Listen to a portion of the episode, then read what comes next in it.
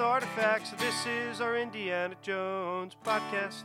All right, welcome to Previously Recorded. I am your host, RP, as always, and this episode of Previously Recorded is brought to you by Totally Tease. If you need a shirt and you don't have one, call Totally Tease. They'll get it. They'll get it, man.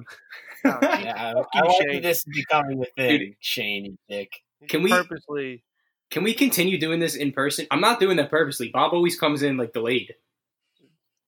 Maybe it's I want to continue this nonsense in person though. I want it always to be all right. Well, when we go back to recording normally in 2036, then we'll work on it. As you can hear, those are the voices of Bob and Shane. Welcome back to the podcast, and we are recording remotely once again. Hopefully, this will be the last time, but we'll see. Also, welcoming back to the podcast for the third or fourth time is Audra. Audra, welcome back. Hi, thanks for having me, guys. You're so welcome. Depends on how many podcasts that she's been on that you count as relevant. Yeah. Well, the first one made us international. In Japan, so you're welcome. This is her third time, technically. Her second, if you want to talk about interesting podcasts. Why do I even bother coming on? Why? Because you made me. Because you're so hospitable. You bother coming on because Temple of Doom is your favorite movie. Actually, somehow? This is the only reason I'm on this podcast, because this movie is almost as bad as Crystal Skull, and you think it's one. You're literally a childhood favorite and have been for 15 years. You're out of your mind. I haven't rewatched Crystal Skull yet, but I'm actually of the belief after rewatching Temple of Doom that I think I'm going to like Crystal Skull more. I am actually excited to rewatch Crystal Skull because I haven't seen it either since in theaters, and Pascal's Marvel on loved it. He said he didn't love it. I'm sorry. He just said it's not as bad as you think. He said it's his favorite movie of all time. He did say that, yes. He confirmed that. So, yes, as you can tell, we are here to talk about Indiana Jones and the... Oh, fuck. I would say Crystal Skull. Indiana Jones and the Temple of Doom.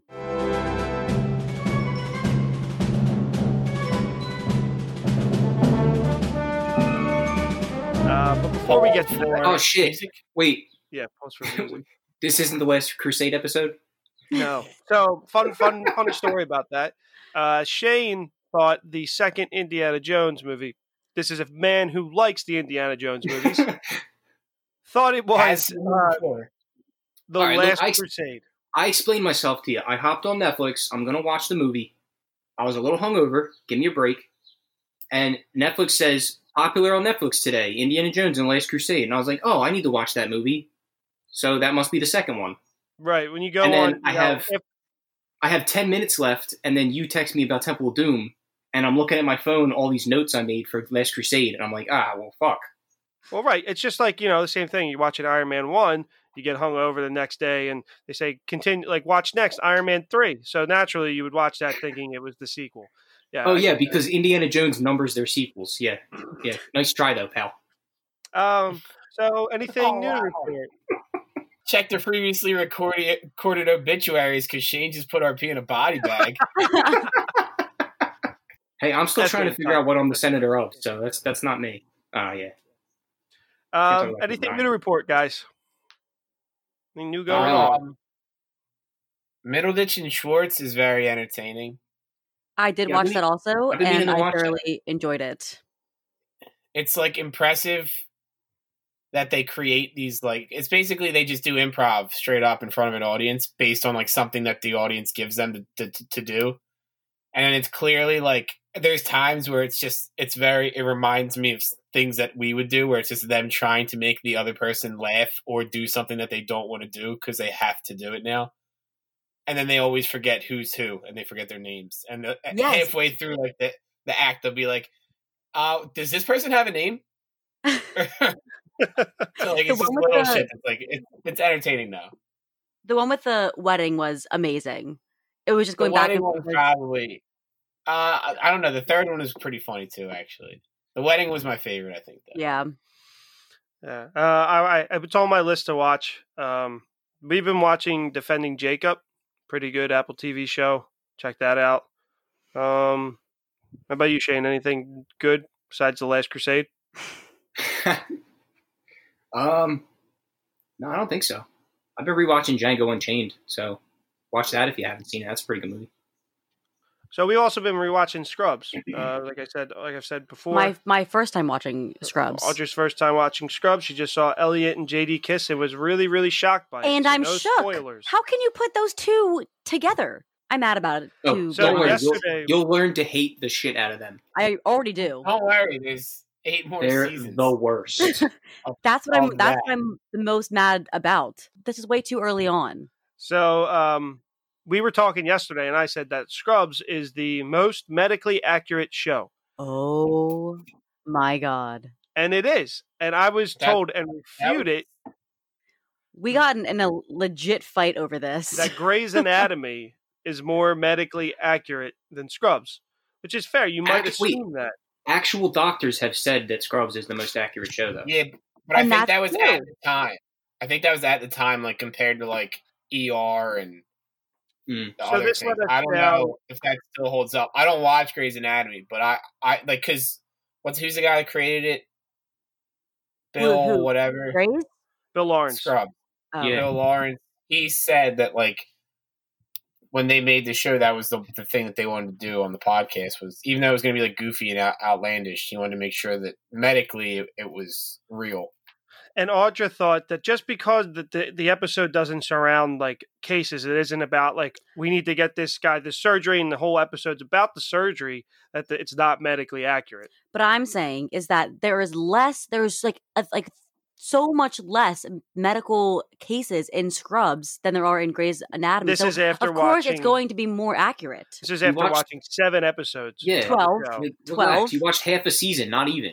I'm just saying. And I'm saying it's all what they talk about medically accurate is when like JD and Cox start off a scene and they're like, this patient has this, give them 66 doses of, or 66 cc's of this. And then they go on with the show. Like that whole segment right there is so medically accurate. And so we had to Google it. Scrubs was #1. Which sure it is. But I'm saying the creator of Grey's Anatomy, Shonda Rhimes, also gets real cases, even as bizarre as they are. Like a bomb in somebody's stomach that they have to be real. Who makes that up? Yeah, but like, I'm not, and this is me personally, I'm not watching television to be like, oh my God, it feels like I'm in a hospital right now. This is, I want to see like that's just the setting for Scrubs. Like I care about the people. So it doesn't matter to me if it. Why is he so wrong on this? This guy's kablooby is gonna blow up, and I'd be like, oh man, they better worry about his kablooby. But what's going on with Turk? Turk says something funny. So the only reason I brought that up is because I was just making that statement. I said like, oh, you know, Scrubs is the most medically accurate show. I'm not watching Scrubs because of the medical shit. I could care less. I said it's the part of the show where they draw the great line between comedy and drama. Like it's perfect. And then I was just, I don't like being told I'm wrong when I'm right. So that's just kind of what it was. Or just when he's not right. I want to point something out real quick. So RP and Audra are in like opposite ends of the same room. And we're at the same table. As she was making her point, you could see her like look up at RP like angrily. Because the more I have to look at this guy's face, the more angry I get every day. I'm already drinking. It's 11:50 in the morning. I'm already drinking on a Sunday. I cracked the beer, but since it's 11:52, I think I'm going to wait until noon. You have to. All right, that's fine. Until noon. That's fine. I'm not an alcoholic. I will not drink prior to noon unless I'm playing softball in my softball league, where I start drinking usually at 9:30 in the morning, or golfing, or down the shore, or if it's just a really nice day. Or sometimes before work. But other than that, I will not drink before noon. Fair enough. One of the things I did see online, though, I'm glad you have standards. One of the things I did see online, though, is somebody put out which Vinny Chase movie would you have liked to actually seen? And Vinny Chase is the main character of Entourage, the HBO show. That I was just talking about Entourage with Blake last night because he's rewatching it. We were saying how like really good show. The last season, it was a couple of guys that were talking about it. I said I think that was for like you guys, you're a little younger than me, but like my age group, that was like the friend show. Like everybody watched Entourage and was like, all right, who's who? Like, oh yeah, you're the turtle of the group. You're the drama of the group. Yeah. So I was watching that show probably a lot earlier than I was like should have with my age. Yeah. I think I was gonna say you watched it when I did. Yeah. Yeah. We watched it together. I came over on a Sunday. We watched like whatever it seemed like the season premiere of it together. Yeah. My uncle watched it. So I would watch it with him. That show is like one of my favorites, like was one of my favorite HBO shows. But the movie that I said that I would have liked to have seen was Queens Boulevard. Out of all of them, because I think that we can agree we don't want to. Movie. Nobody would want to see the Pablo Escobar movie. I kind of want to see Medellín. Yeah, I kind of. I think I want to see Medellín because of how bad it is, and it ruins Vinny's career. Well, one, Billy Walsh is hilarious. And yeah. So it's like, I want to see Aquaman just because I want, like at the time, Aquaman was like the comparison to the Tobey Maguire Spider-Man movie.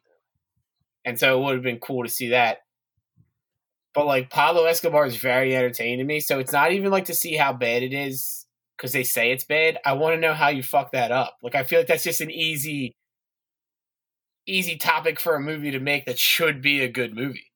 Yeah, it's an easy win. But it's not. They blew it. How about you, Shane? Since you've actually watched Entourage. Yeah, probably with you, Queens Boulevard. Yeah, I am Queens Boulevard. Insert clip. Yeah, so that was cool. We talked about it in the last episode, acting like we've seen it. We have Parks and Recreation special for COVID. If you guys have watched it yet. Oh yeah, I forgot we were supposed to watch that. All right, it was good. It was good.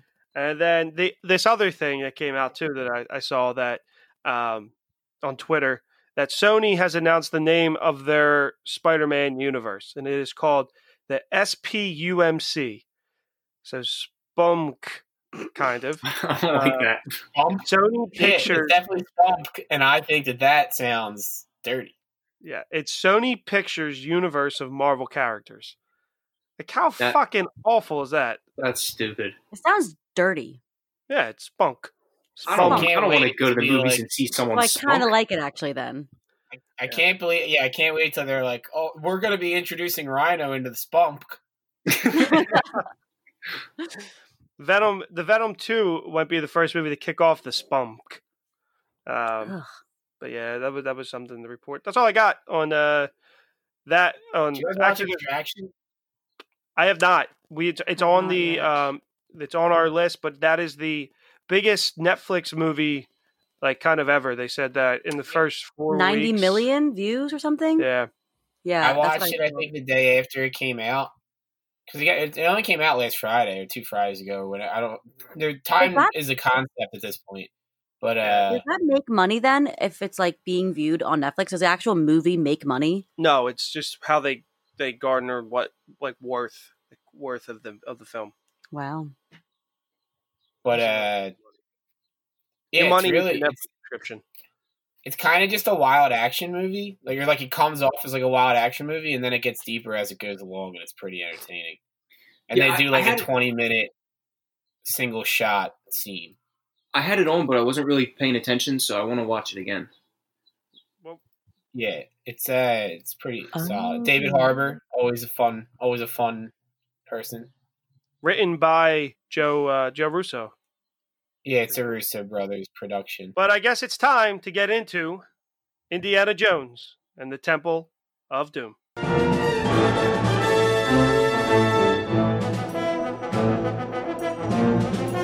Indiana Jones, the Temple of Doom takes place in 1935, and it puts Indy on a trail of fortune and glory in old Shanghai, where he is then ricocheted into a dangerous adventure in India.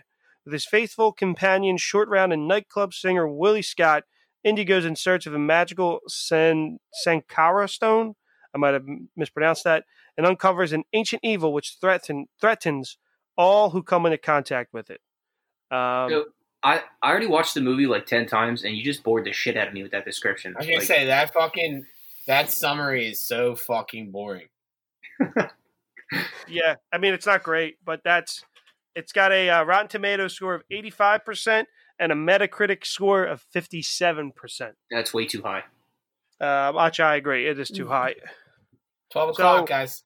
I'm going to be disagreeing with you guys the entire time. Just a heads up. Just get ready for that. Okay, you can even agree. Here's the thing. I will admit, it wasn't as good as the other ones, but I just love this movie so much. What about what it? Comes, like, it comes why? Down to. Why? And you can't say Short Round. Just, you know, the... I know. No, it's just like the craziness of it. Honestly, okay, also, I will put this in. I had the Lego Indiana Jones Wii game. I played that shit so many times, and that level was like the best level on it. So that makes sense. Yeah, and it has like a what's that word? It has like a childhood nostalgia. Exactly. Let's go through chronologically before I start to just go over how ridiculous things are. Let's kind of just look at some of it. Let's go event by event. So we'll start in the nightclub. Temple of Doom does start off a lot worse than Raiders of the Lost Ark. Personally, to me, I thought that this movie, Raiders of the Lost Ark's opening is so fucking iconic, and it's just like the best. And this is the opening for this is just incredibly cheesy. You don't like a Chinese nightclub where they're singing Anything Goes, half in Chinese, half in English? It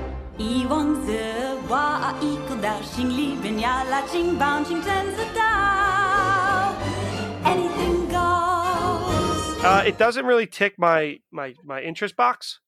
Wait, but so I noticed something. When she's singing in Chinese, it doesn't translate into English subtitles. It just says singing in Chinese. Yeah, a lot of this stuff, like sometimes they would speak and they would be like speaking in Hindi. Yeah. So, and it just wouldn't translate. They're just like, this isn't important. So this movie was released in 1984 with a budget of $28 million, which is $10 million more than the previous, and a gross $333.1 million. Well, how much was it supposed to cost? I think it came in at budget. I'm not really sure, but I'm assuming the budget was a lot more than the last one. It was projected. Did it make money? Yeah, it made a shit ton of money. $333.1 million, so it made $300 million in profit. Right. So it just blew my mind. Pretty good. It's not that good. Yeah, but it's a sequel, so everybody's gonna go see it. Like we love Raiders of the Lost Ark. Yeah, this right. I don't know. I think the opening kind of sets you up for what you're gonna. So yeah, it did make money. It grossed $300 million plus. We have three people that thought this movie sucked, or is a giant step down from the first one. And then we have somebody that actually enjoys this movie and likes it a lot, which she said her reasons why. But just before we get into the movie, what's the big takeaway from this film that you guys don't like about it? Like, what's the biggest thing? You're like, man, this movie sucks. Like, I don't like this at all. I'm not enjoying this. Bob, what do you think for you? What's that? I felt like it didn't know what it wanted to be. That was my big thing. And you can tell by the opening scene. You have a musical, and then you have a comedy thing, and then you have action sequence, and then you have everything. Just it seems like it's trying to do too much. Yeah, it is. There's a lot going on. Shane, what about you? I don't know. Yeah, Bob's got a point. It just felt that the whole thing just felt cheesy and kind of forced. I don't know. The Last Crusade is a really good sequel, so I think they should have just went with that instead of making this one. I don't know. Well, this one they had a lot of ideas that got cut from Raiders of the Lost Ark, which is why one of the reasons why they made this movie, and where their jumping off point was the ridiculous skydiving raft was an original scene from Raiders of the Lost Ark. Yeah. It's clearly obvious when you say that makes perfect sense, because they do 15 different things in the first 20 minutes. Mm-hmm. That are completely unrelated, just to get them to the fact that they need to go to the temple to Pankot or whatever it is, Pankot, to go get this rock, this stone. Like the first 25 minutes of the movie could not exist. I agree. But I think that's why I like it so much. It was such a different opening than the first one. It was, they were trying like a new like way to like bringing everything in. And I mean, to me also, I think I just love cheese. Like, it was funny with Willie, and it almost, like, I was listening to this podcast, it was like a James Bond feel with the tux and the opening scene. He was looking super sexy, which is exactly also what Indiana Jones is not. I know, but also they have to showcase how incredibly attractive Harrison Ford is. I learned they do, because he doesn't wear a shirt or sleeves for the second half of the movie. Which is fantastic. He apparently gained 30 pounds for this from the first one. But yeah, the skydiving raft scene and the mine car were the original scenes cut from Raiders. Skydive in a life raft, obviously, it makes perfect sense that you could then sled down an entire mountain on said life raft without damaging the composition of the life raft enough that then you could also float down a river in the same life raft. So fun fact about that also is that they were trying to make this scene work so well that they went to the raft manufacturer and said, you need to make this happen.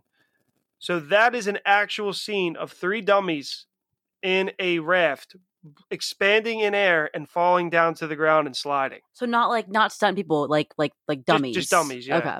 Dummies, yeah, but three shades. Yeah. What? What did you say? Out of a plane on a raft.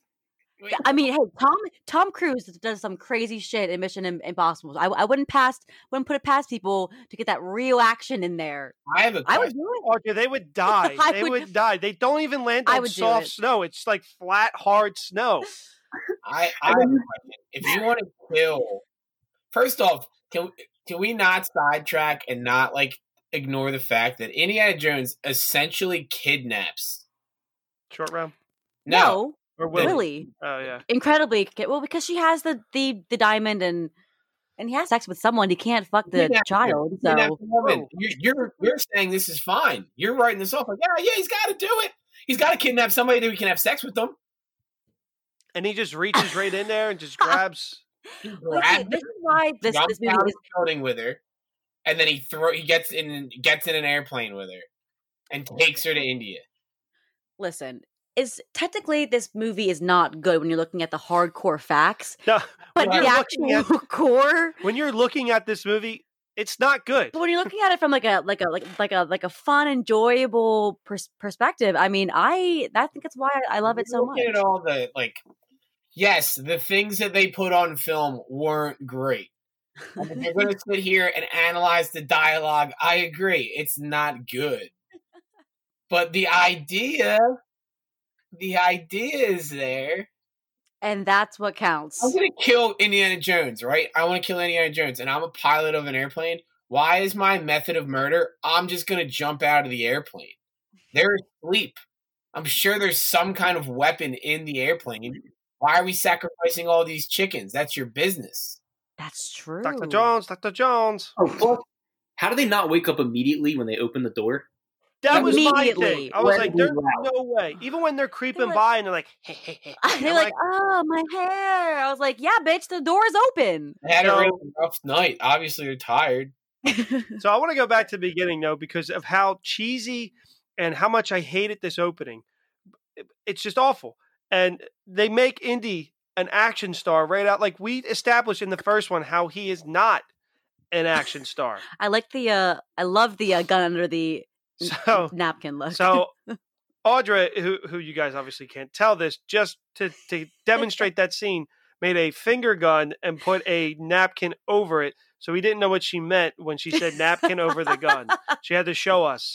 Well, they can't see me, so I was describing exactly what. I watched it. We're on Zoom. I can see exactly what you're talking about. The listeners. The listeners have to know what I'm doing. So if you listeners out there, if you didn't understand when we said gun under a napkin, it's Audra wanted to take example. What Audra's doing, it's putting a napkin over a gun. So that's what that would sound. That's what that would look like. A gun under a napkin would look like that. And I just took a pic, so I will be sharing that when this episode goes out. No, or just watch Temple of Doom and you'll see it. That's true. Or You don't have to watch Temple of Doom. You should.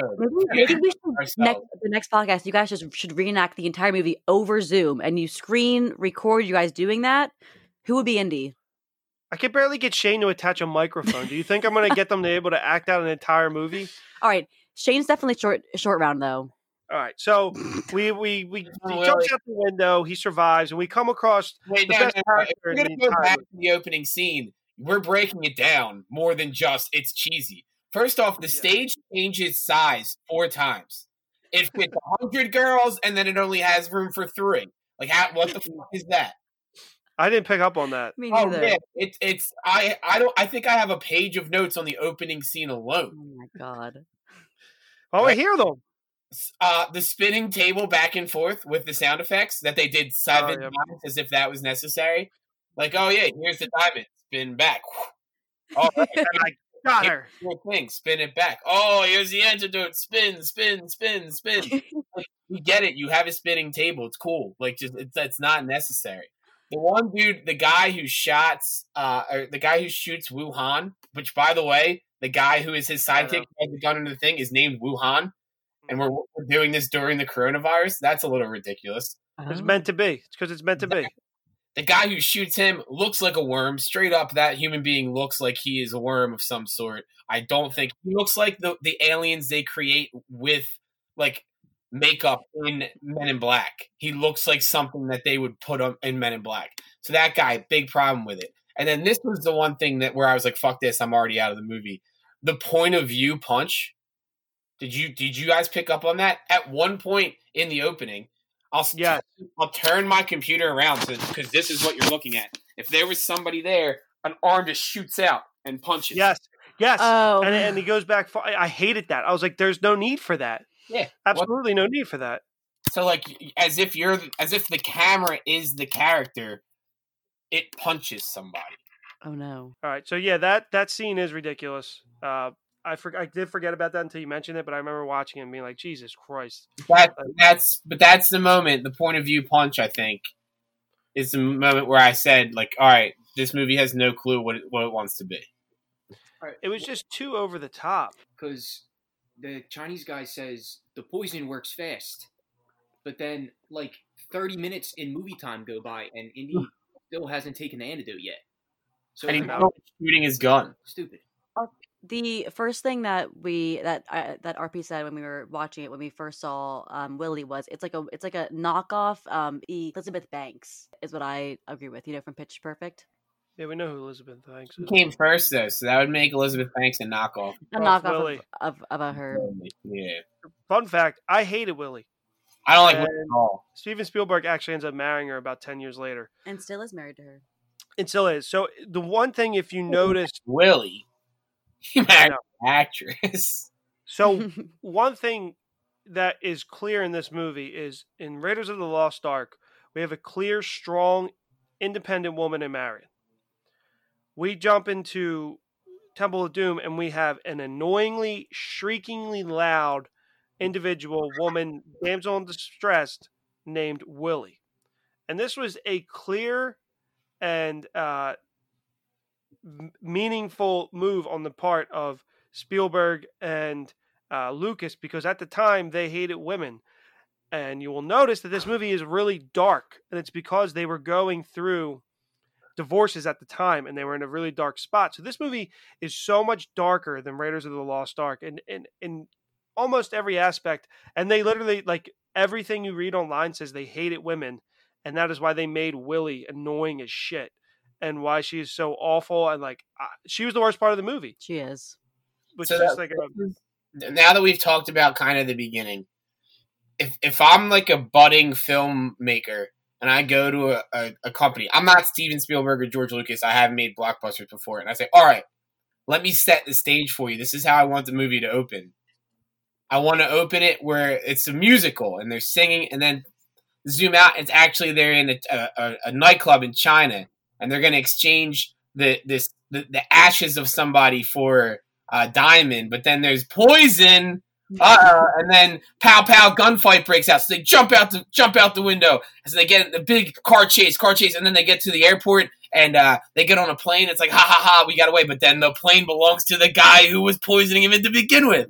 And they're going to kill him. So they jump out of the plane on a raft, and they slide all the way down the mountain into the jungle. And now they're in the jungle on a river, and they see a scary Indian man, and then they go on, and now they're almost at the Temple of Doom. In like 20 more minutes, they'll get to Pankot. Yeah, I thought the first part was the entire movie. You're high. Get out of my office. But Steven Spielberg and George Lucas do that, and they're like, this is going to make $325 million. I just like how your face when you said that, you're like, this is going to be a blockbuster. Yeah. It's funny. It's insane. It's a crazy notion, but this is also kind of the beginning of blockbusters and what they were going for, and coming off of Raiders of the Lost Ark. You're right. If it's not Lucas and it's not Spielberg, they're like, get the fuck out of here. But because it was them, they could make this movie that takes place a year before the last one, which that doesn't make any fucking sense.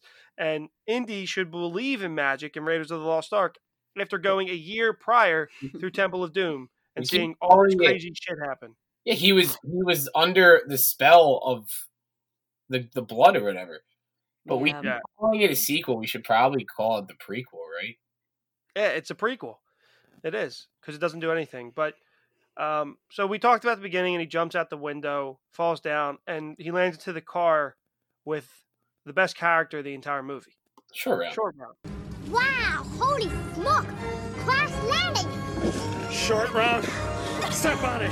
Okie dokie, Dr. Jones, hold on to your potatoes! Short Round is awesome. I know to some people they find him offensive, and really? They think he's culturally insensitive. He's funny as shit, dude. Well, it is. There was a very underlying tone of just complete racism the entire movie. It's completely kind of wrong. It was the 80s. I mean, exactly. It was the time of the era, but I'm just saying. It's an Asian actor. Short Round is an American actor. He's an Asian American. Yeah, he's an Asian American. How old do we think Short Round, the actual character, is? 10? Yeah, he's probably 10. Can we talk about some of Short Round's lines? Because they're really deep, actually. No, Dr. Jones, no more. I was like, you cheat. Yeah, he goes, you make me poor, no fun. And I'm like, bro, nobody wants to be poor. I like when they're in the temple and he goes in the palace, and he's like, no, Dr. Jones, no more. You tell me everything that happens later, and he's like, I'll tell you everything that happens. That's right. Get out of the row. Yeah. He was just so, and like he was like, that's all you better do. Yeah, all you better do. Like everything that was good about this line was this movie was Short Round's the best part of this entire movie. Yes, a highlight for me. Well, also just Indy though. Like half of Willie's lines were voiced over like in post. But also Short Round's driving with bricks on his feet, which is fucking great. And then they get to the airport, and who's there to greet them but Dan Aykroyd? That was Dan Aykroyd, right? Did you look it up? Yeah, I was like, that's Dan Aykroyd. And I didn't look it up. I was just like, that's so weird. Like, a random placement for Dan Aykroyd, who was pretty popular in the 80s. But, I mean, I guess it's like a fun thing to do. So they take the flight. We talked about the raft and sailing down the river and everything. And then they meet the Indian shaman. Yes, he was. Yeah. So fun fact about him too is he was played by a person from India who did not speak English at all. So Spielberg had to read the lines to him, and that's how in the movie when he's speaking to Indy, that's how he knew them. What about the really high voiced like sidekick to the shaman with like the goofy mustache? Oh yeah. I was when I was like, all right, maybe I can watch this, because they walk over to like where they took the stone from, and he's like, they took the stone from here, and I was like, I think I'm all right with this movie actually. And then I got really at it again, but like that was the dude's line, and I was like, who just fucking said that? Like, where did that come from? So this is when the movie starts to get really dark though. This is when, you start to learn about all like the death and famine to the area and the children. And that child just shows up with the piece of the manuscript they don't explain where he came from, how he got this, or anything. He escaped from the temple. Those kids are all chained up. Yeah, I wrote down my darkest line in the movie. It hasn't happened yet, but I actually took note of the thing that where it was said, and I was like, what the fuck? But yeah, it definitely gets dark quick. He was skinny. Yeah, it was a little bit scary. Mm-hmm. It was sad to watch that scene. Well, then they pick it back up when they go and sleep in the jungle. With the super bat. Which, speaking of it, there is no point that entire jungle scene journey. There's they just came up to what? The card scene. So, because short that's round, the funny scene, which is you make me pull.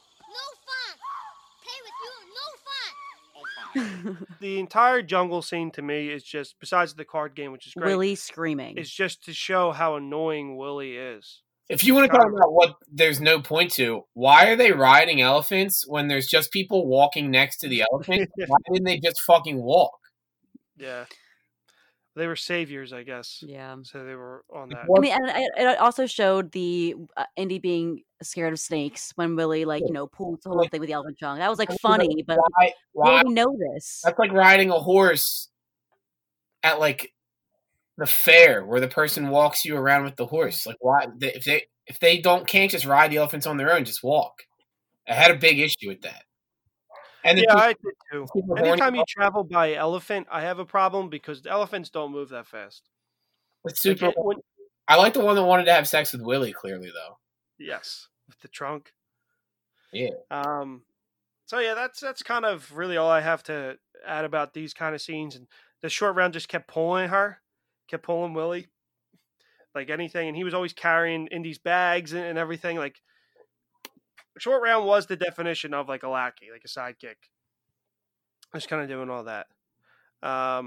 Should we jump to the dinner in Pankot? Yeah, I have a note that says "died from snow and water," and I don't know what that reference is. Died from snow and water? Mm-hmm. Would you die on the snow when they go down the mountain or in the water? Oh, yep. That was it. They should have died from that. Yep. Yeah.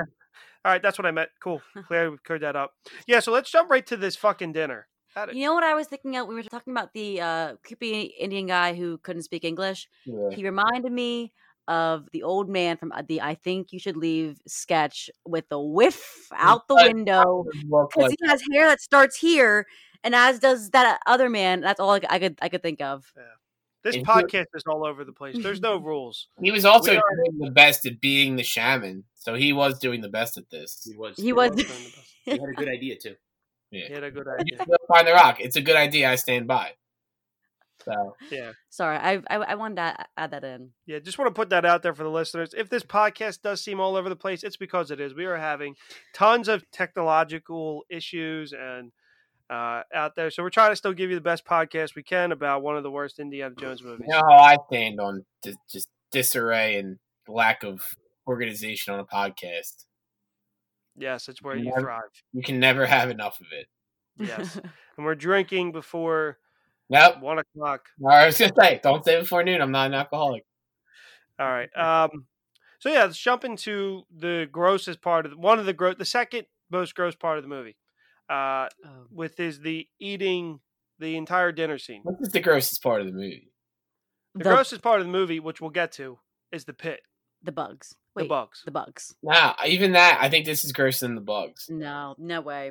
We'll get to that. I want to talk, because that scene, I want to talk about that. They're eating it. Like, the dude slurping the beetle is, like, disgusting. But yeah, I mean, everything about the dinner is disgusting. The monkey brains. Yeah.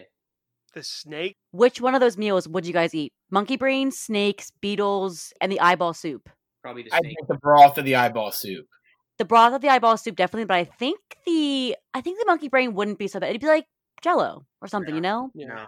Yeah. No, have that. If you put it in a bowl and give it to me and say, "Oh yeah, it's monkey brains," I'll give it a shot. I'm eating it out of the monkey's skull with the monkey's face attached. Oh, I'm not eating that.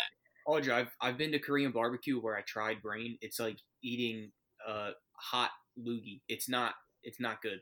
I mean, I've had cow. I had cow tongue. Wait. I want to. You've had brain? Yeah. What the fuck? Casually slips that in there. Where's the barbecue? I think it was cow brain. He was trying to make himself smarter. Oh, gotcha. You're a disgusting piece of shit, Senator. So like a hot loogie. Doesn't sound so bad. It's not good. It's like if you put Jell-O in the microwave. It's like gross. Yeah, but this was chilled. So maybe it'd be better chilled. Ooh, true. It was chilled monkey brain. You're not eating hot monkey brains. Are they savages? Like, what? Yeah, come on, man. You get with it. How do they kill things, by the way, in the middle of, like 1935? They have an in India? Yeah, did they have an ice chest where they put the monkey heads? I guess. I don't know. Dug them in the ground, like, low, low, low. I have no idea. Yeah, I don't... That's... The snakes are the grossest, because they're alive. Oh, they were alive, yeah. When I put down one, just in general, I'm sorry to any listeners out there that this is your culture or this is how you eat, but eating fucking snakes, man, like they cut the snake open and a bunch of baby snakes pop out and they're just like, yeah. Was it a like, pregnant snake they killed? And then they live snakes though. So I don't think you're offending anybody there. Some might, you never know. You can always offend someone. To me, that was the grossest. You already offended people. That's what you're worried about. The eyeball soup thing, I was like, okay, I can see this because it's probably like ox soup with ox eyeballs, and people eat cow eyeballs on Fear Factor. So I was like, that's probably what I would have done. The eyes looked so bad. They did. They did. I really am just looking forward to. I think when I got to this point, I was like, I'm really just looking forward to Last Crusade. I do like the introduction of the little kid Maharaja, who's like super sociopathic. Also, possibly a girl? I'm not sure. But even at the beginning, before you find out about all the stuff that's going on with like the kids in the temple, that kid, as soon as he shows up, it's just like you're. I don't want to. There's a little bit there. I want to be in a room with you. So the dinner scene happens, and it's definitely longer than it needs to be. Well, it was Indy trying to be like, "Oh, are these bad people?" Trying to get a feel of it, and they were like, and then that's how it kind of leads up to them attacking him. So yes, which Indy insults in Indiana Jones fashion, says whatever the fuck he wants, whenever he wants, because he would have probably been killed if that was real for suggesting that. So then we go to the bedroom scene where I hate it. I hate them going back to their own rooms and like counting and like thinking that they're going to come or they're going to come. I loved it. The sexual tension, the chemistry. I was like, ooh, let's go, Willie. I even wrote here, I never knew science could be so sexual because he was like, research. Okay, first off, don't worry, I have notes. For meeting and scientific pillow talk has never worked for me. Is he?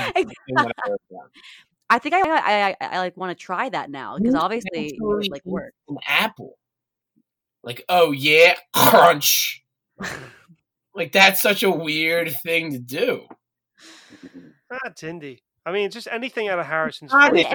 He's an archaeologist. There isn't much going for him in that sense. So they have to. Do you remember Raiders of the Lost Ark when he just left Marion in the tent, kidnapped because he needed to take care of the Lost Ark? And that was a different Indy. Now a different Indy. Yeah, this is now big, in this big one. This one, he's more worried about having sex with her than he is about anything else. And then super gruesome murder scene. Yeah, no, I agree. It's weird. It's sexual tension. Short Round passes out immediately when he goes into the room. Hold on, I had a problem with that scene too. Indy's getting his ass kicked pretty loudly, and Short Round is just assed out on the couch. Like, come on. So anybody in this movie that they take a sleep, they are in a basically hibernation sleep until something crazy wakes them up. That's basically all it is. I'll argue that Short Round's 10 years old and he had a rough day. He probably would be sleeping pretty deep. And every fight scene in an Indiana Jones movie is ridiculously loud because apparently when you throw a punch, it makes a kapow noise. Cue kapow noise. And then Indy ends up getting choked out, not by Willie, so it's not sexual stuff. Corner polish. Harrison Ford actually herniated his disc while riding an elephant and was like, no, I'm fine. And then this scene put him over the top. So he is 2 for 2 in injuries on the Indiana Jones set. They should call him Injury Jones. Am I right?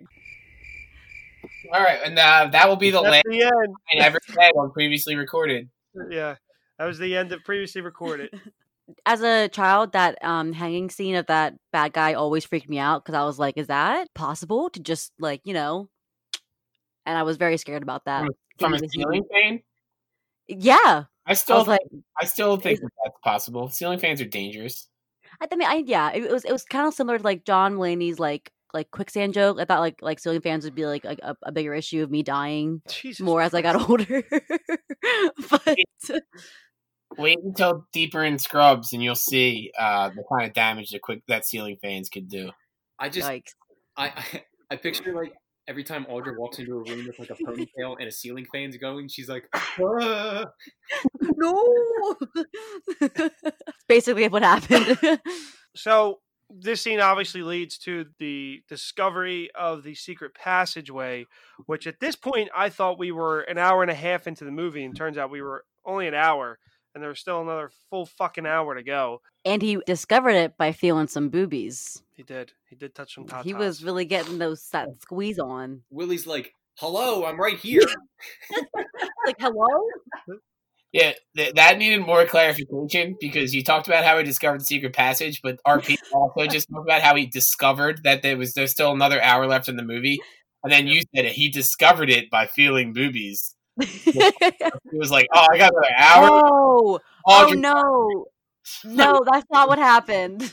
Fun fact, I felt boobies the entire movie. Oh my god. So this leads us down into the short round, crawling through, you know, the typical don't touch anything, and then right away you touch something scary happens, and then they go into the scene that actually gave me anxiety. This entire scene, this entire how it all went down, gave me anxiety as a film watcher. I know everything's going to be fine, but the bugs freaked me the fuck out, which I'm terrified of snakes, but I didn't care about that snake scene. This bug scene creeped me out, and then they go into the pit, and you know they're going to be fine. And Willie's just like, no, it's gross. I don't care if I'm going to save your life. She breaks a nail, and that's the only thing she actually cares about. So the bugs on set were real. He said the snakes are one thing. Not all of them. The bugs. Not all of them, but the ones that were crawling. I mean, obviously they threw the scenes where like there's a giant one that crawls through her neck. Obviously, it's probably a dummy, and it's just they put the real. But they said that it freaked everybody out on set, that you would hear shrieks all over the place where you weren't even sure where it was coming. And Willie had to take a Valium. What's that? It's a drug. It's a Valium. It's a pill. Take anxiety.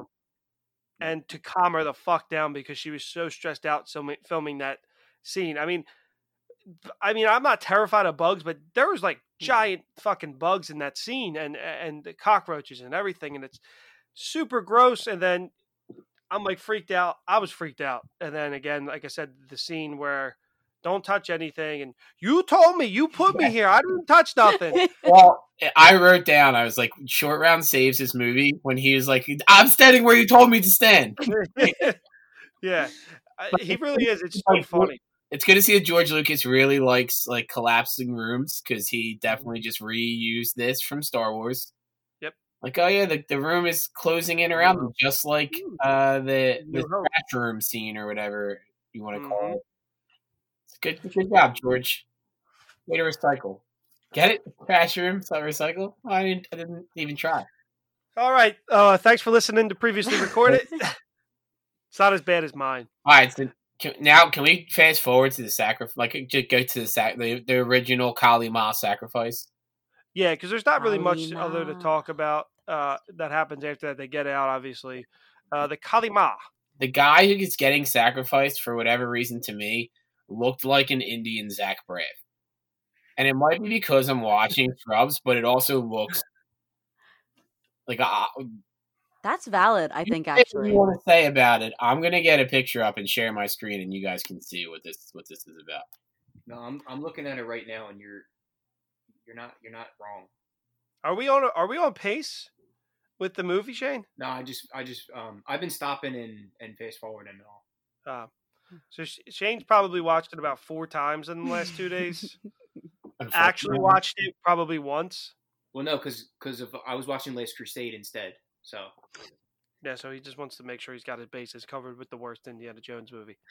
But here's the thing. So while Bob is pulling that up, I live for the Indian chant, which again, probably are very racist, probably not real words, just trying to, but my brother and I quoted those all the time. Kalima and the Oshinoba. Oh, how does he say it?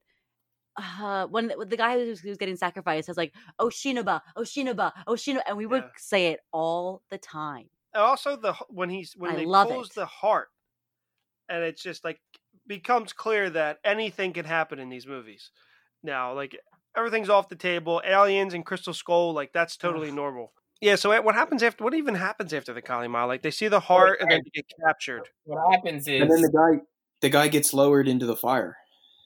Yeah, with no heart, he's still freaking out and alive. And then he catches fire.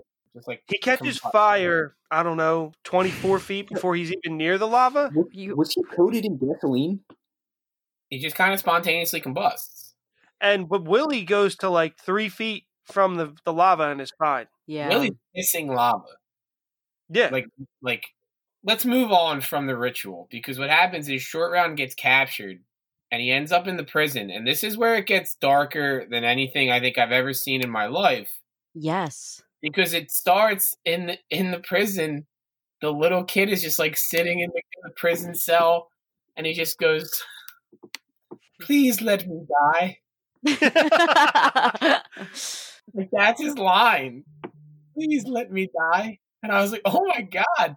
And that kid crushes it. And you're like, oh my God, I feel so bad. And then the other kid, I don't think he's probably, now that you've explained it, like the Indian actors didn't all know English, so they were just like repeating lines. They're talking about how like the blood makes them like zombies basically. And he goes, "You drink blood, you not wake up from nightmare." Yeah. No, okay, cool. Somebody move the cue cards closer for this kid. Like he can't. Yeah, and then not even that whole scene where like they're whipping Indy and they're whipping Short Round after they feed them. It's dark. It's really dark, and Harrison Ford's reaction is just like ah. He was. Well, it's like, yo, bitch, if you're getting whipped, like that shit hurts.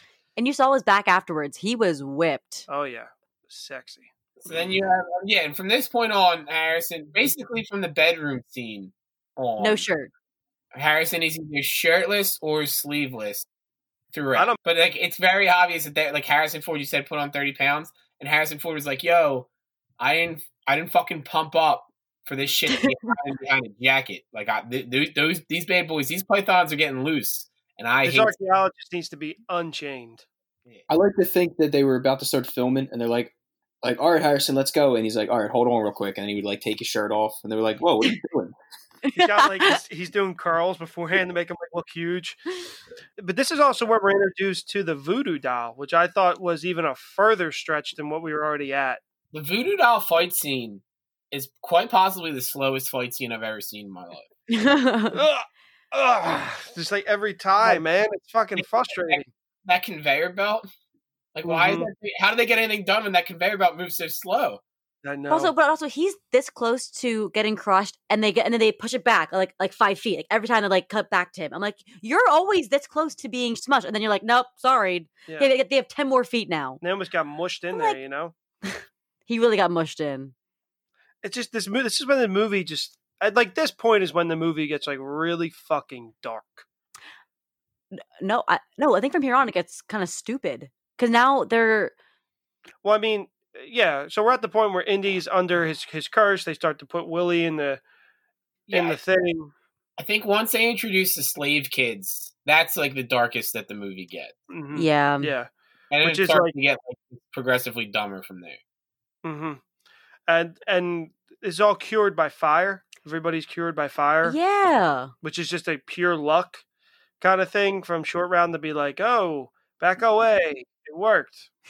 Let's go back to slave labor for a second. Mining in the ground. I understand, like, they used to use kids to go into, like, small passages and things like that. Like, that's an actual thing that happened. But, like, an army of kids, I feel like they don't have, like, the muscle to do the job that you're asking them to do in that situation. Like, it seems like a poor decision to have slave children. And how did they get those kids? Like, how did they bring them in? They kidnapped them. Did they just kidnap them? Or did the kids like lure there under like a smell or something? They let out a trail of candy and the kids all followed it into the cave. Is that how you got yours? What are you talking about? So if we go after the voodoo doll scene, out of nowhere, like they all have like swords and stuff like that, and people just show up and now they have guns. Like, what is that about? Yeah, they said guns out of nowhere. Hey, we're deciding now they haven't had guns all movie, but fuck it, they're coming back. Let's do guns. Well, I thought it was the good guys that come in with the guns. No, in the mines, the bad guys have guns at first. We'll get to the good guys. The soldiers have some issues themselves. Yeah. No, remember, they got in the mine car and they started shooting at them. Oh, yes. With the guns. The mine car scene was crazy too. Like these people, they're moving at like what seems like 150 miles an hour. Also, it could have been over within 5 minutes if Indy just went left. When Short Round said, go left, Dr. Jones, go left, he said, yeet, and went the other way. And I was pissed. He literally said, if you yeet. Slow it down, if you slow the movie down, he goes, yeet. I'll check the captions now. I'll watch it again and check the captions. I'm surprised the minecart scene never became like an amusement park ride. That's what I said. That's exactly what I said. I asked him, I was like, is the ride in Disneyland the minecart? He's like, no, it's like some other weird thing. I'm like, why would it not be the minecart? It's a perfect setting. This is like built for a theme park attraction. Yeah. Exactly. That's why I as I'm watching, I was like, how is this never an amusement park ride? Lost opportunity. I also think back then it was like the amusement park rides were just like things that kind of relate to the movie. Whereas now it's like, all right, you're going to do this scene from the movie. Like, I don't think amusement park rides were the same necessarily in the 80s. Yeah. While we're talking about the minecart, why is that? How much water is in that water tower? Oh, I know. Oh my gosh. Tons. Why is there a water tower in a mine? Maybe it's like the soil. I don't know. It gives it. Maybe there's some runoff somewhere. I don't know. But why would there be water there? Because the kids would probably try and drink the water, and you probably don't want that.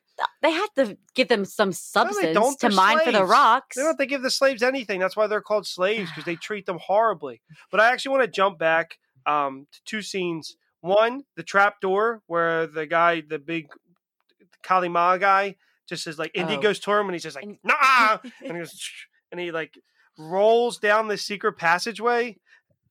So super random and a weird placement. It's like, oh, let's put a trap door where you got to lay on your side to get out. And then Short Round beats the shit out of the also, Maharaja.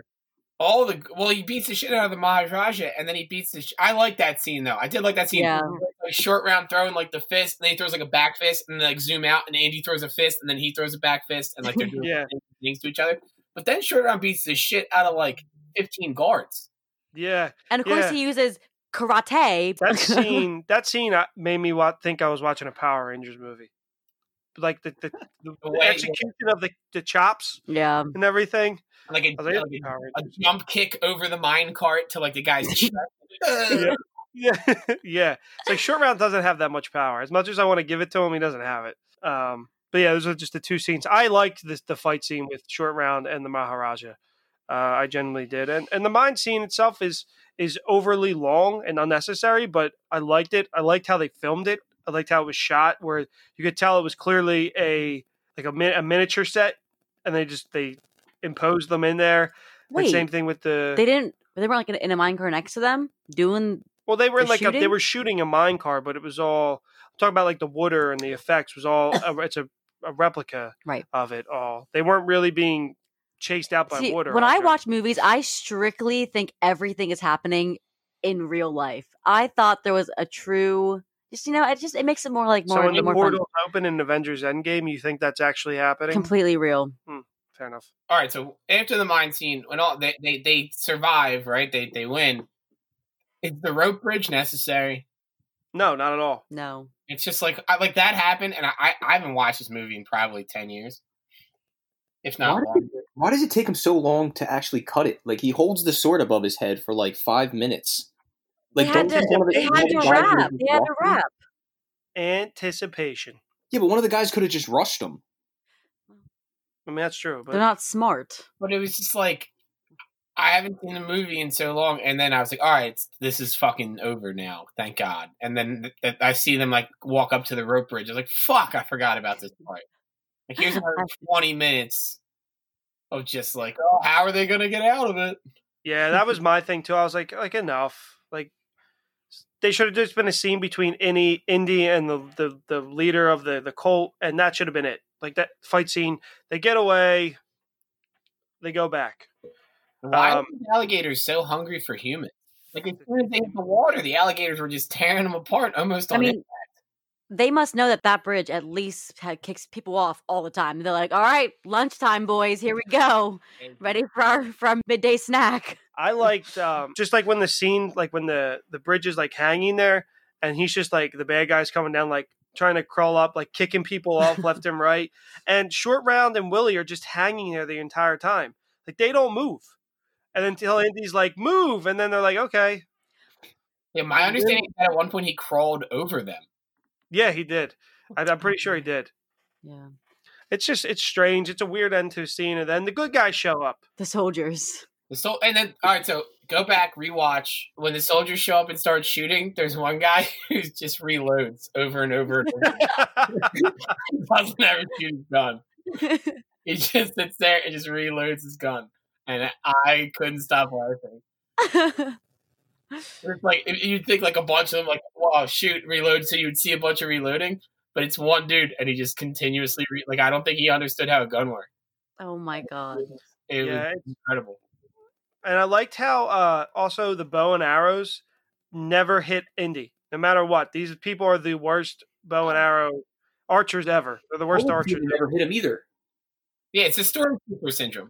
In the casino, or the nightclub, whatever it was, casino, that dude ran up with a freaking Tommy gun and nothing. Is this just like a Lucasfilms like thing where they just don't connect on their shots? I don't know, Shane, because you guys were talking over each other, and I want to make sure that this makes it and doesn't get lost somehow. Can you explain what you were saying when you just did this move a couple of times? That's how he dodges the gun. He goes like this, and he like throws his arms up, and like does like noodle arms. That is very, very true. Yeah, it's a Harrison Ford go-to. I love it. Yes, it is. There's not a lot I like about this movie, but I do like him rolling with the gong. Bullet holes like accumulate on or like the bullet imprints. That part. Yeah, I had absolutely no problem with that scene whatsoever. I'm a big fan of that. Yeah. In the Lego video game, you can actually like do that, and it's funny. You just roll around the like whole room, and they shoot you. You're just like this little rolling thing, so it's very accurate. Oh, okay, I'm gonna make sure to check out that game after this. This previously recorded episode brought to you by Lego Video Games from 2002. If you need a game and you don't have one, play the Lego games. It gets it done. Right, there you go. God. So then, yeah, they return. This all happens. The good guys, the British come in, help them out. And then they return to the village. I don't know how many days later, but it's growing. There's greens everywhere. Everyone's healthy. There's food, everything. Just the village was a piece of shit because the stone was stolen. So is it as soon as Indy gets the stone that it goes back to normal? Well, he says... It had to be when he gets the stone because the guy who doesn't actually speak English.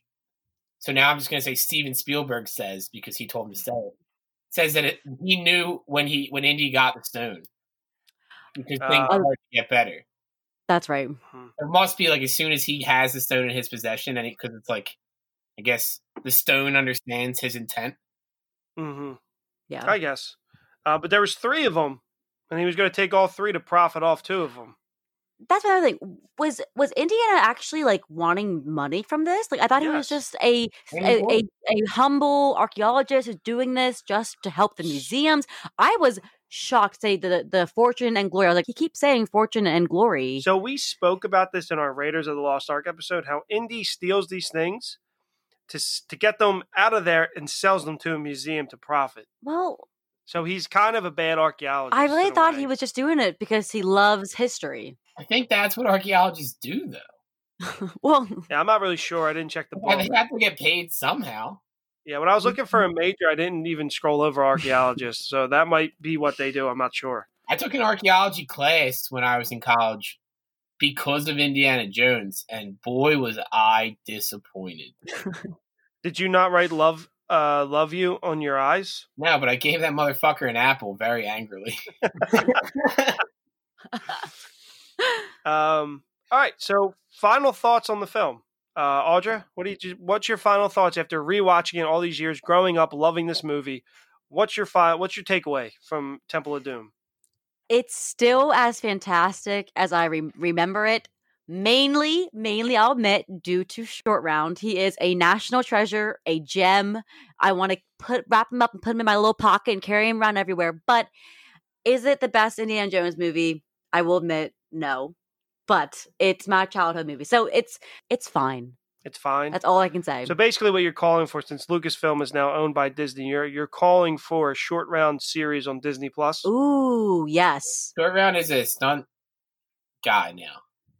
Yeah, he's like 50-something now. And he was in Goonies, I learned. Yeah, he's the same person in the Goonies. Yeah. I've never seen it, so also I directed by Steven Spielberg.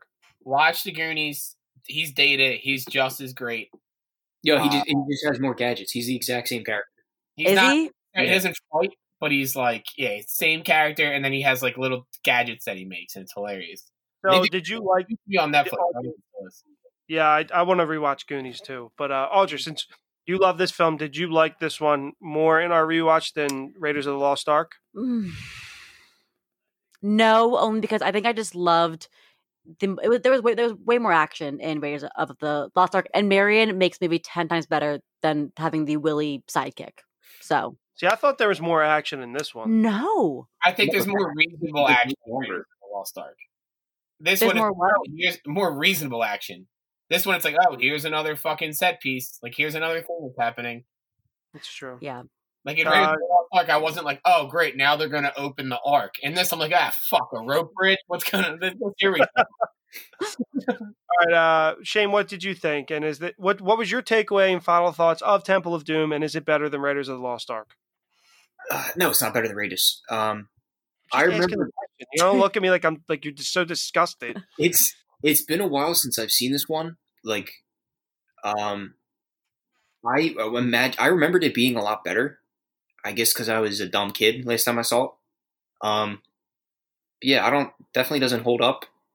There's a lot of, like, especially Willie. Fucking hate Willie. Yeah, but other than that scene where he hits the gong and he's rolling with it, getting shot at, don't care for this movie. So it's funny that you say the Willie screams, because that's my final note. My final note for the entire movie is Willie screams, fucking kill me. I'm just done. I hate it. It's the worst. Bob, what's your takeaway, and is it better than Raiders? It's not now. I mean, I think mine, since I've watched indie movies, this has been my least favorite of the original three. Crystal Skull, I hated coming out of the theater, but I might have like seen it in chunks since.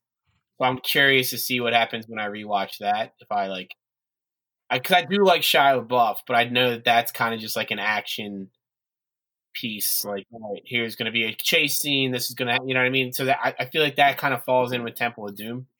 Mm-hmm. Yeah, I mean, I've never been a Temple of Doom fan. So for me, like going in to watch this, I was like, fuck. And then all the ridiculous shit starts happening. I can't tell you how many times I checked to see how much time was left watching it. So my takeaway is kind of the same thing. No, it's not better than Raiders. Temple of Doom is my least favorite indie film. I was not looking forward to watching it.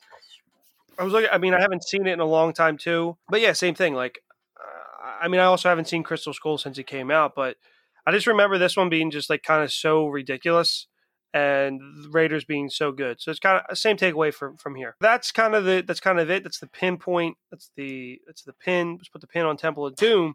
But we have a request to do. So how many times can you say pin in a row? I know. It's going to get cut until just say, here we go. Put the pin in Temple of Doom.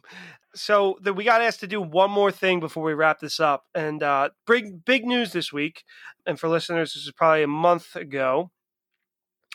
Joe and Anthony Russo have been announced that they're going to be producing the live-action Hercules for Disney. And we got asked, as it's a previously recorded favorite thing to do, is recast stuff. And we got asked by Nick to cast our Hercules. Bless my soul, Herc was on a road.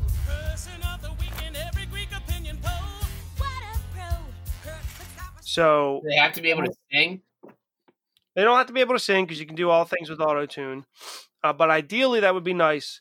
So we're looking for a Herc. We are looking for a Meg, Hades, and Pain and Panic. So, and if you want to, and Phil. But I feel like Phil's kind of like obviously got to be Danny DeVito. Got to be Danny DeVito, yeah. Like Hercules is different because you got to do young Herc and then older Herc. Just we don't got. I mean, if you want to do younger, you can. But because you got to have the young scrawny whole Herc, and then once he starts working out with Phil, then he's like the bigger Hercules. So like I feel like it's got to be more than one person. So my thing was I was just going to say that we don't have to do that, but also they can do exactly what they did with the winners with Captain America, the first one, where the CGI and make him look skinny, which that is who I picked to play Hercules. I feel like Chris Evans would be a good Hercules. No, because he's not that old. I feel like it has to be little kids. Not kids, but like younger actors. To play Hercules? Hercules to me I never viewed as young. I always viewed Hercules as like, even after training, he's like 20. He always looks like he's 30. I see. I'm saying like KJ Apa from Riverdale. Oh, but he's the worst because Riverdale sucks. I'm just saying that actor because he's like in good shape. Who does he play on Riverdale? Is he Archie? He's Archie on Riverdale. So, I mean, I could see that. I could see that then. And he does sing, actually. He sings. Like, he's a singer. And he sings, yeah. And then the big one on the internet, which I kind of agree with because she crushed it on that Disney sing-along, is Ariana Grande as Meg. I can't really go against that just because she was good. Price for judgment. I guess I've already won that. No man is worth the aggravation. That's ancient history, been there, done that. Who'd you think you're kidding? Easier than heaven, so you try to keep it hidden. Honey, we can see that. Oh, no. You can see that. We know how you feel and who you think. Danny DeVito is Phil. The hardest one I had thinking is Hades. Everybody wants Tom Hiddleston, and I'm not about that. I want Sam Rockwell. Are we looking at the same article? This article is saying that Sam Rockwell should be Hades. Yeah. Tom Hiddleston. No, Sam. This Men's Health is saying that Sam Rockwell should be Hades. No, I've seen people say Tom Hiddleston. I haven't seen anybody say Sam Rockwell. But since quarantine, I've watched enough Sam Rockwell things that I'm convinced he can just play anything. He's the man. He is the best. You know, have that like Hades vibe. So I don't know if you knew this, but on our mini episode, we talked about how Sam Rockwell is just fucking gold in anything he's in. I mean, we talked about it a couple times, but I think that he would be a good Hades because he's got like that vibe. He's older. Mm-hmm. I could also see Tom Hiddleston, why they would want him, but I thought about him, but that's not who I want. Because I think that might be for me why it was like older, younger, because like Danny DeVito was at the time obviously older. James Woods was older. And so, like, I always viewed, like, because they were older actors who I knew voicing the characters, I always viewed Hercules as, like, a much younger character. Like, they were, like, old and, like, experienced. And then Hercules, even though he looks like he's, like, jacked and he's an adult, but he's still figuring things out, he's naive. Like, what kind of grown-up can't tell, like, a gold digger or things like that coming around? So I used to, like, his mentality. Some can't tell. True. So yeah, for him, we want like a teenage. Like I've heard people say Tom Holland for Hercules too. I could see him as the child Hercules, but not the only thing. So when I initially tweeted out when I saw it was like, oh, I'd love to see Chris Evans and Zoe Saldana. I can completely understand why people would not want to see Zoe Saldana, but the one thing that I need to happen is that John Mulaney is Pain and Panic. I think it's Panic is the skinny one. I think him and like people have said Kroll or Josh Gad as Pain and Panic would be. I was thinking Jack Black and Kyle Glass. That would be funny. That would be funny. But I do like John Mulaney and Nick Kroll. Bill Hader could Bill Hader, yeah. Bill Hader. Hader's already in the Lion King. Was Bill Hader in Lion King? No. I don't think that so. Was he one of the hyenas? Who is Timon and Pumbaa? Billy Eichner and Seth Rogen. I can see him using Seth Rogen again, but I think like Bill Hader or John Mulaney are kind of interchangeable as Panic. Ben Schwartz, Thomas Middleditch. I don't know if I like them too, because they're funny in the improv thing, but I don't know if how... I mean, Ben Schwartz I'd be all right with, because the only thing I know Middleditch from is Silicon Valley. I know him from the Verizon commercials. Yeah, and so, like, that's not... But Ben Schwartz is obviously hilarious on Parks and Rec. Wait, he's good as... Out of Pain and Panic, who's the skinny, like, green one? That's what I think. I don't know. I think it's Pain or... That's why I'm saying, like, Mulaney would be good, or... Whatever one that one is... Steven Merchant. Well, I would be funny. I would assume that they would still be kind of like CGI'd though. Yeah, that's what I mean. They would absolutely be. But going off of that, Shane, Steven Merchant, and Ricky Gervais is Pain and Panic. Yeah, see, now we're talking. They can't afford that. But that would be great because they're a tag team right there, and that would be good. I just don't. Like, I don't, because you're saying, like, Mulaney is the skinny one. I don't think that part matters if it's going to be, like, CGI'd. It's just, like, who's the good comedy duo? Yeah. I'm just talking about, like, going from the cartoon, their personalities. Yeah, like meeting the character. I think I love the idea of Mulaney. Yeah. I just love him. I think he'd be great. You know who actually, and they wouldn't do it, but he has, like, that voice naturally already because he has a really strange voice. Like, Chris D'Elia has, like, that weird fucking, like, I don't know what his accent is type accent. And so, like, that, and he's a comedian, he could probably, but he's also a very dirty comedian, so I don't think that kind of fits. Not very dirty, but inappropriate. All right, so we have Pain and Panic, a good combination of a couple people.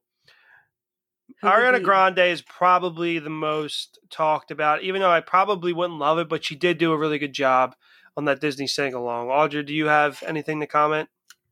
I'm really bad at this stuff. I'll be honest. I don't know actors or actresses super well like you guys, but I mean, this article was having some really good stuff. Someone saying, oh, well, the muses, and we were saying Lizzo should be a muse. I think Lizzo would be fantastic. Guys, she would be the bigger one. Right? She has the voice. I'm just saying, like, she obviously everybody was thinking it. Somebody's got to say it. But like this one says, Jennifer Hudson, Janelle Monáe, Lizzo, and her. Jennifer Hudson, I'm a big fan of. She'd probably be a good muse. Beyonce. That's just too small. I don't think Beyonce would do a small role like this. The muses tell the story. Jennifer Huston would do it. Wait, Beyonce did Lion King. Why would she not do this? What? She just did Lion King. Why would she not do this? She had a big. She was Nala. No, yeah, she was Nala. They sing a lot. I guess. So my thing is, I don't really care who ends up being Herc because I know they're going to pick a good Herc. It's interchangeable. It could be a Hemsworth. It could be Zeus? Hold on. Zeus has obviously got to be Harrison Ford, right? Shane, Rick Thorne. Give me because John Bob Goodman. Killed Rip Torn. John Goodman as Zeus. Yeah, I like that a lot. They already sound really similar. Well, wait, we got to cast the most important role, though. Who plays Pegasus? Comet. Oh, hell. John Cena. Good. Sign him up. Probably Vin Diesel. He's made a career out of just barely having speaking roles. I think he can make voice.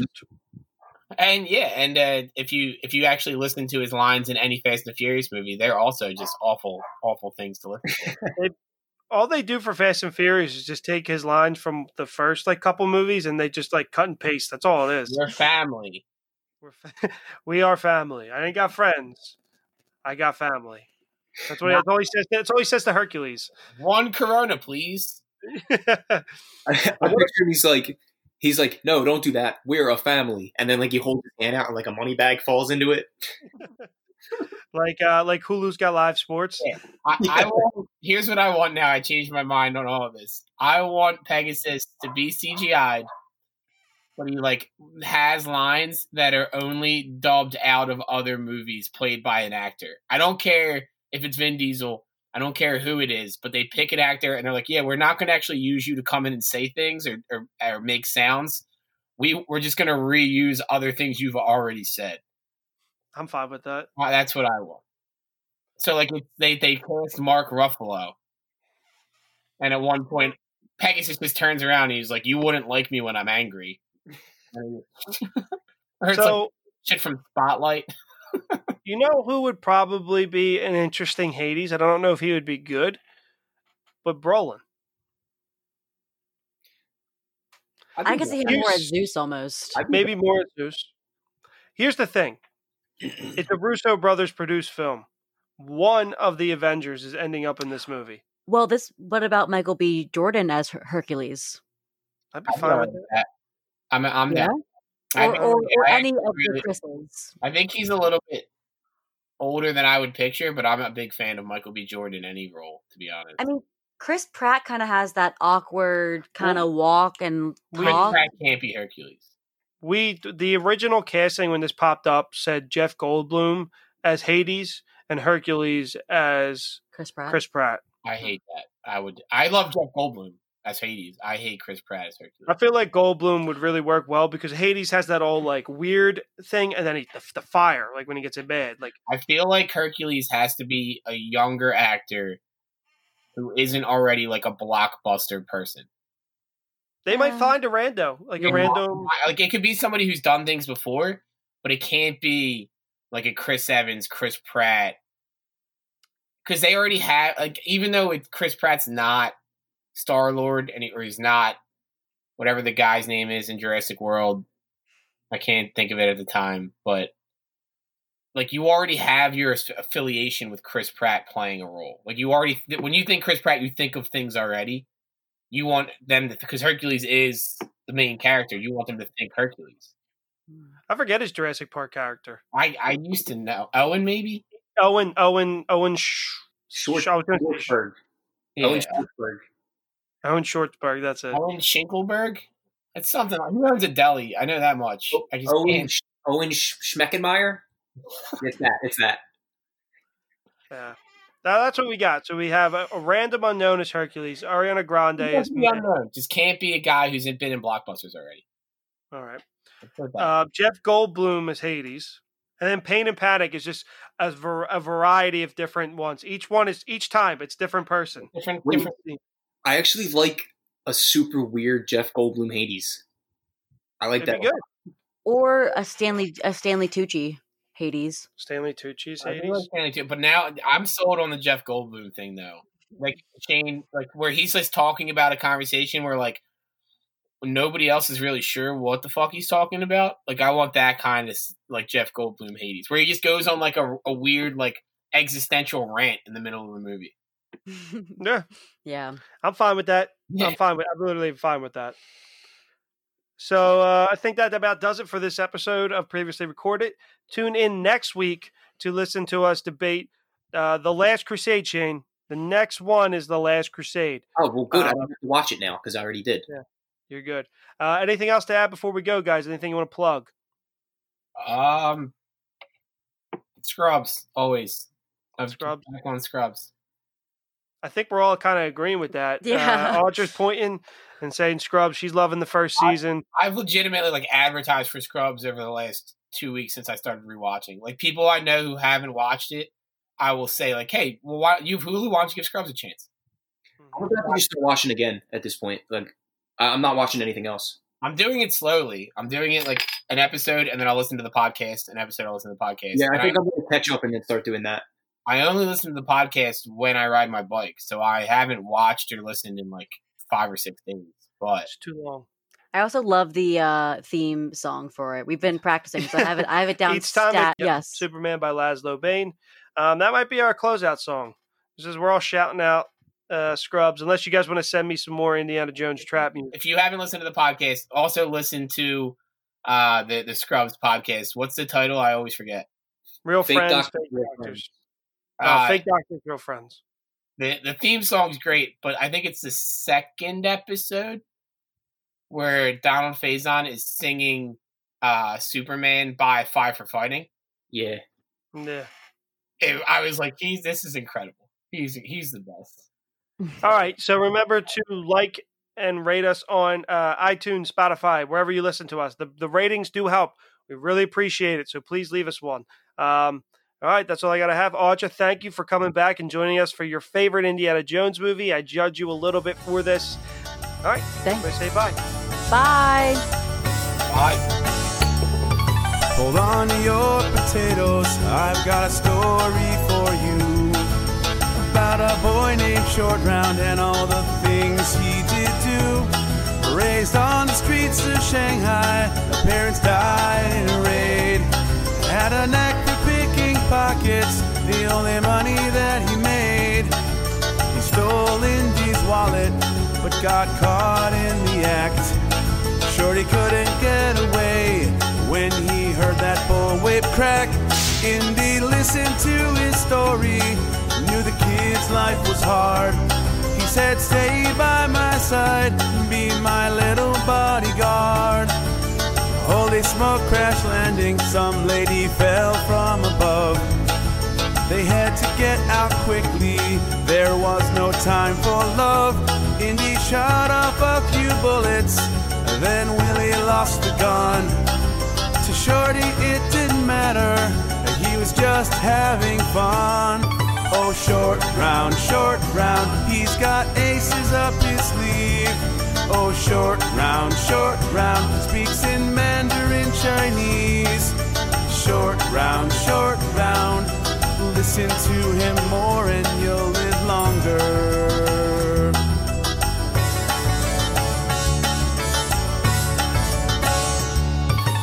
On Laoche Air Freight, Shorty landed some free seats before crashing in India, pulled off amazing feats. They jumped out of the airplane, falling on a raft, off a cliff into water, never lost his giant's hat. They met the scary white-haired man, were brought to his village. Shankara, stone and children gone, the thuggies they did pillage.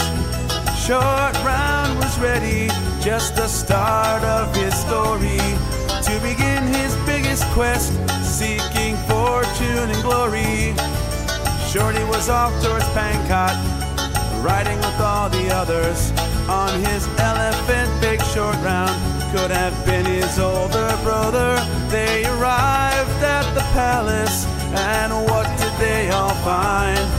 The heart-ripping evil thuggy cult controls your mind. Oh, Short Round, he's got aces up his sleeve. Oh, Short Round, speaks in Mandarin Chinese. Short Round, listen to him more and you'll live longer.